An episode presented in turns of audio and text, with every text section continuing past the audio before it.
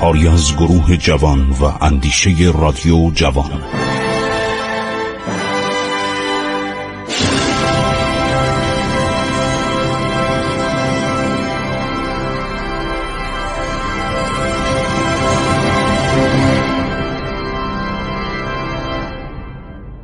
بسم الله الرحمن الرحیم.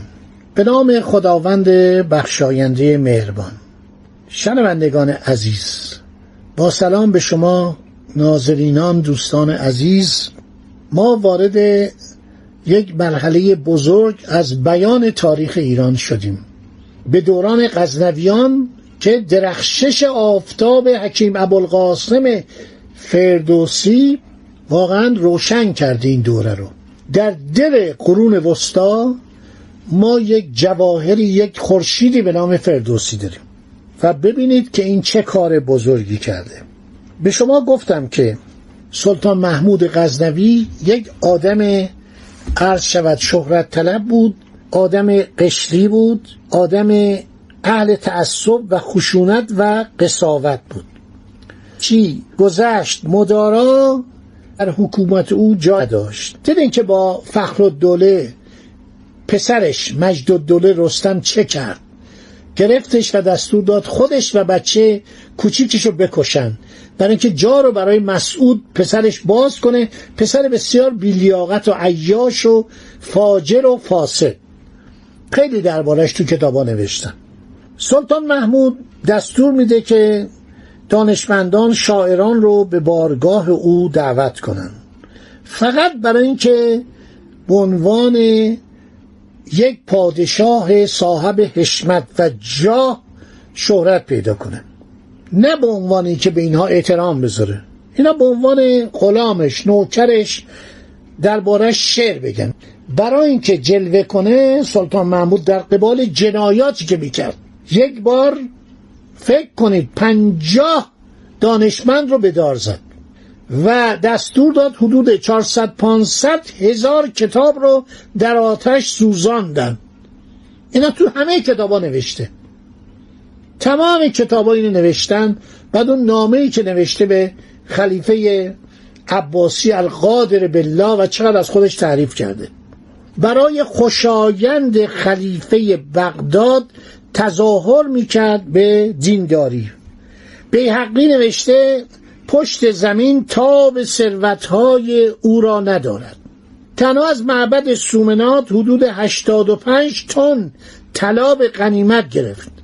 هنگام ویران کردن یکی از معابد کریشنا در هند می‌گفت برای ساختن این معبد بیش از دویست سال وقت و یکصد میلیون دینار هزار هزار یعنی میلیون طلا لازم است.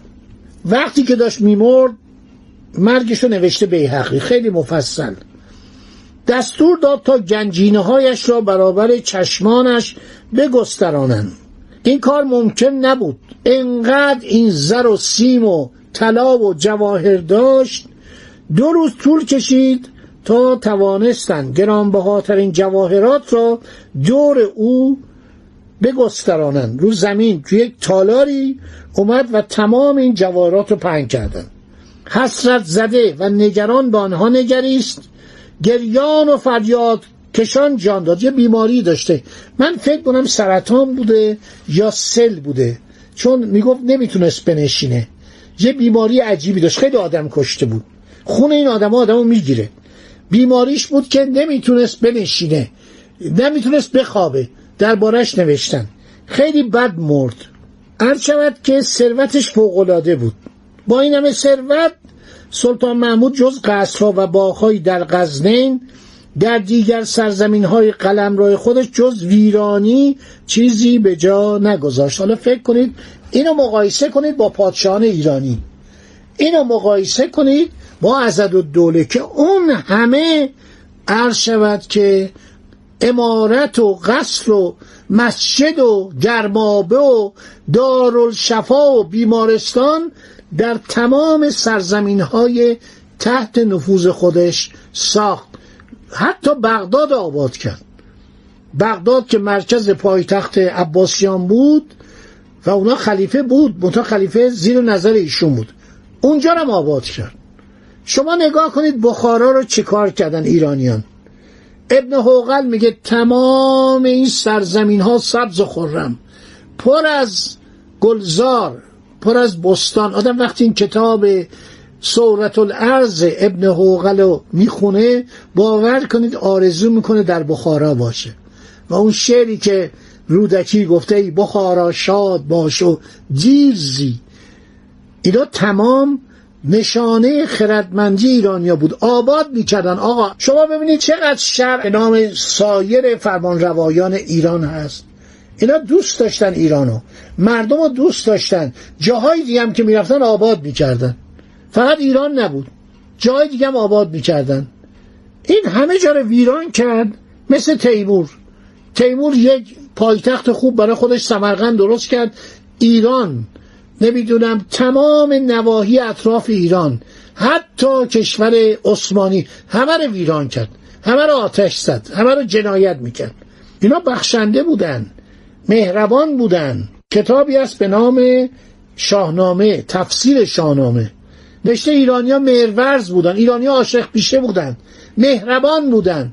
تو دوستی واقعا گذشت خاصی داشتن.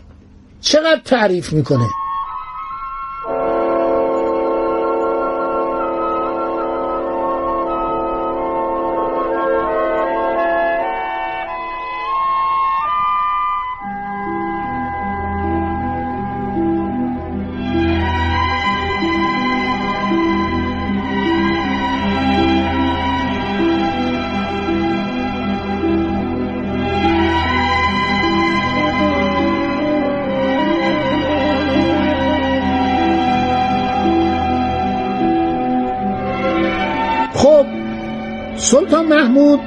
سعی می‌کرد شاعران نویسندگان وزیران دبیران رو بیاره در دربار خودش.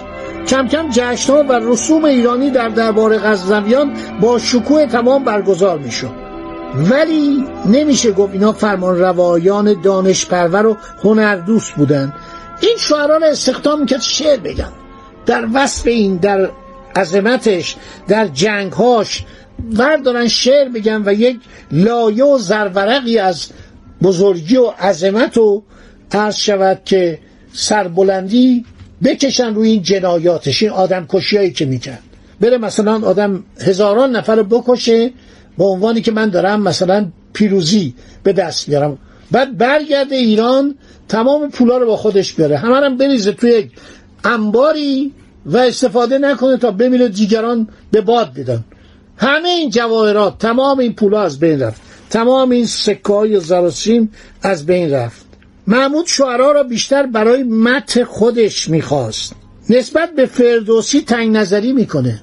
20 سال بعد از که فردوسی شاهنامه رو شروع می‌کنه نزد این هدایت میشه. بهش میگن میگن آقا تو این همه زحمت کشیدی سلاطین سامانی که رفتن. بعد اون کسی که از تو حمایت می‌کرد مرد بزرگی ابو منصور عبدالرزاق. این مرد اسمش تو تاریخ ایران مانده. خودشم نویسنده بود. شاهنامک رو به نصف نوشته بود ولی فهمیدن که به نصف فایده نداره. مردم ایران عاشق شعر بودن. مردم ایران الان هم عاشق شعرن. تا 20 سال پیش تا 40 سال پیش قهوه خانه ای نبود در سراسر ایران که یه نفر بره اونجا نقالی کنه شاهنامه خانی کنه. عرض شود که در ایام محرم و در ایام ماه رمضان بیاد و خصال و صفات حضرت سید الشهدا رو بازگو کنه. همینطور در ماه رمضان در وصف حضرت علی ابن ابی طالب. این نقال ها خیلی به گردن ما حق داشتن. ما بچه بودیم می‌رفتیم پای بساط اینا می نشستیم اینی که میگم مال 60 سال پیشه. واقعا من لذت این تصاویر عجیب بود برای من. این نقاشی ها فوق بود. رستم و سوراب و نمی‌دونم تمام اینها رو می آوردن و تو کوچه ها تو میدان ها بساط میذاشتن تو قهوه خانه ها. تلویزیون که اومد اینا کم کم از بین رفت. خب مردم ایران شعر دوست داشتن. محمود شعرا را بیشتر برای متن خود استخدام می‌کرد. یک شاعر در ری یک شعری در وصفش گفت به نام قضائری رازی. بدره های زراسیم براش فرستاد. رفتن گفتن قربان شما با فردوسی کار کردید. حالا چطور با این قضایری که شاعر گزیدگویی نیست این همه محبت می‌کنید براش بدره های زراسیم میفرستید؟ گفت من شهر ری رو تصرف می‌کنم. این شعرها رو میسراید در مردم ری. اینو می‌خونه بین مردم. مردم به من ایمان میارن. مردم میگن این پادشاه قرار بیاد و بر ری حکم فرما بشه. امنیت و آرامش در کشور برقرار شد. این یه واقعیتی است. در زمان سلطان محمود. در شهر ری مردم خیلی نگاه می‌کردن که آقا سلطان محمود داره میاد. قرار سلطان محمود بیاد و ایران رو از این حالت تشدد در بیاره. خب این خیلی علاقه داشت به کشتار و زدن منتها می‌خواست اینو یک لایه ای از تعریف و تمجید عرض شود بپوشونه ایرانی علاقه نداشتن. ایرانی ها مردمانی بودن. عرض شود بسیار منظم بسیار متسامح بسیار آدم های عرض شود معتدل و بعد وقتی دیدن که این اینطور جنایت می‌کنه از این بدشون میومد این بود که این تبلیغات می‌کرد. این تبلیغات می‌کرد که آقا من دارم این کاری می‌کنم که شما رو از دست این هرج و مرج و اینا نجات بدم تاریخ از محمود تعریف می‌کنه. میگه یک سلطان لایق عرض شود نیرومندی بوده که اومده امنیت و آرامش رو در کشور برقرار کرده. این آقا سی و سه سال سلطنت می‌کنه و داستاناش معروفه خیلی بیحقی درباره نوشته. آقا هشتاد و پنج تن طلا از معبد سومنات آورده به ایران. خب در چنین زمانیه که شخصی به نام فردوسی عرض شود که در عرصه ادبیات ایران می درخشه دوستان عزیز تا اینجای مطلب در ذهن مبارکتون باشه می‌خوام فردوسی رو شروع کنم همراه با سلطان محمود و فراز و فرود زندگی سلطان محمود و همینطور فراز و فرود زندگی فردوسی. که فردوسی چه کرد و سلطان محمود چه کرد و این دروغی که فردوسی با سلطان محمود قرار گذاشت در مقابل هر بیت یک سکه بده. اینا حجویات اینا ترهات که خواستن مقام فردوسی رو کوچیکش کنم خدا نگهدار شما مطلب طولانی شد. انشاالله در برنامه آینده ادامه میدیم. دنباله ماجرا. ایران با شکوه. 2800 سال تاریخ.